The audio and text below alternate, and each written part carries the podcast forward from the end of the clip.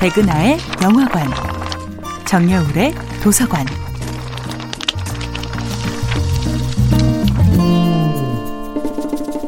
안녕하세요. 여러분과 아름답고 풍요로운 책 이야기를 나누고 있는 작가 정여울입니다. 이번 주에 만나볼 작품은 소포클레스의 오이디푸스 왕입니다. 시시각각 다가오는 불행을 피할 길이 없다면 과연 어떻게 해야 할까요? 불행의 내용도 정확히 알고 불행의 대가도 정확히 아는데도 그것을 전혀 피할 방도가 없다면 우린 과연 어떤 선택을 할 수 있을까요?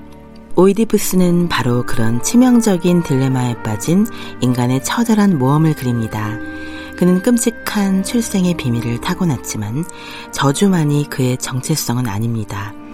그는 테베 역사상 가장 뛰어난 통치자였고 누구도 풀지 못했던 스핑크스의 수수께끼를 풀어낸 첫 번째 인간이었습니다. 그 유명한 출생의 비밀을 알기 전까지는 저주받은 인간이라기보다는 오히려 모든 것을 다 가진 사람이었지요. 흔들림 없는 왕권과 행복한 가정, 눈에 넣어도 아프지 않은 자녀들, 누구도 부정할 수 없는 뛰어난 지성과 강건한 육체, 백성들의 사랑까지 그에게는 없는 것이 없습니다. 오이디푸스를 이해하기 위해서는 아버지 라이오스가 저지른 치명적인 악행을 먼저 이해해야 합니다. 라이오스의 유년 시절은 평탄치 못했습니다. 아버지가 일찍 돌아가신 뒤 어디에도 마음 둘 곳이 없어진 라이오스는 아름다운 청년 크리시포스에게 반해버립니다. 크리시포스를 향한 라이오스의 소유욕은 비극의 진정한 시작이었죠. 라이오스는 크리시포스를 강간하는 끔찍한 죄를 저지릅니다. 치욕을 견디지 못한 크리시포스는 자결해버리고 말지요.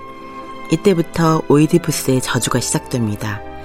크리시포스의 아버지 펠롭스는 아직 태어나지도 않은 라이오스의 아들 오이디푸스에게 저주를 내림으로써 끔찍한 복수를 기획합니다.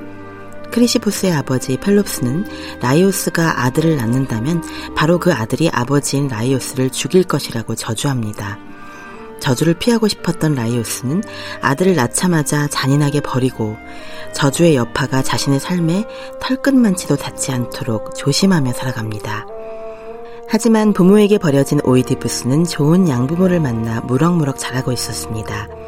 라이오스는 자신의 잘못은 전혀 뉘우치지 않고 양치기를 시켜 자신의 아들까지 죽이려 했지만 갓난아기를 참아 죽일 수 없었던 양치기는 오이디푸스를 살려주었던 것입니다. 정여울의 도서관이었습니다.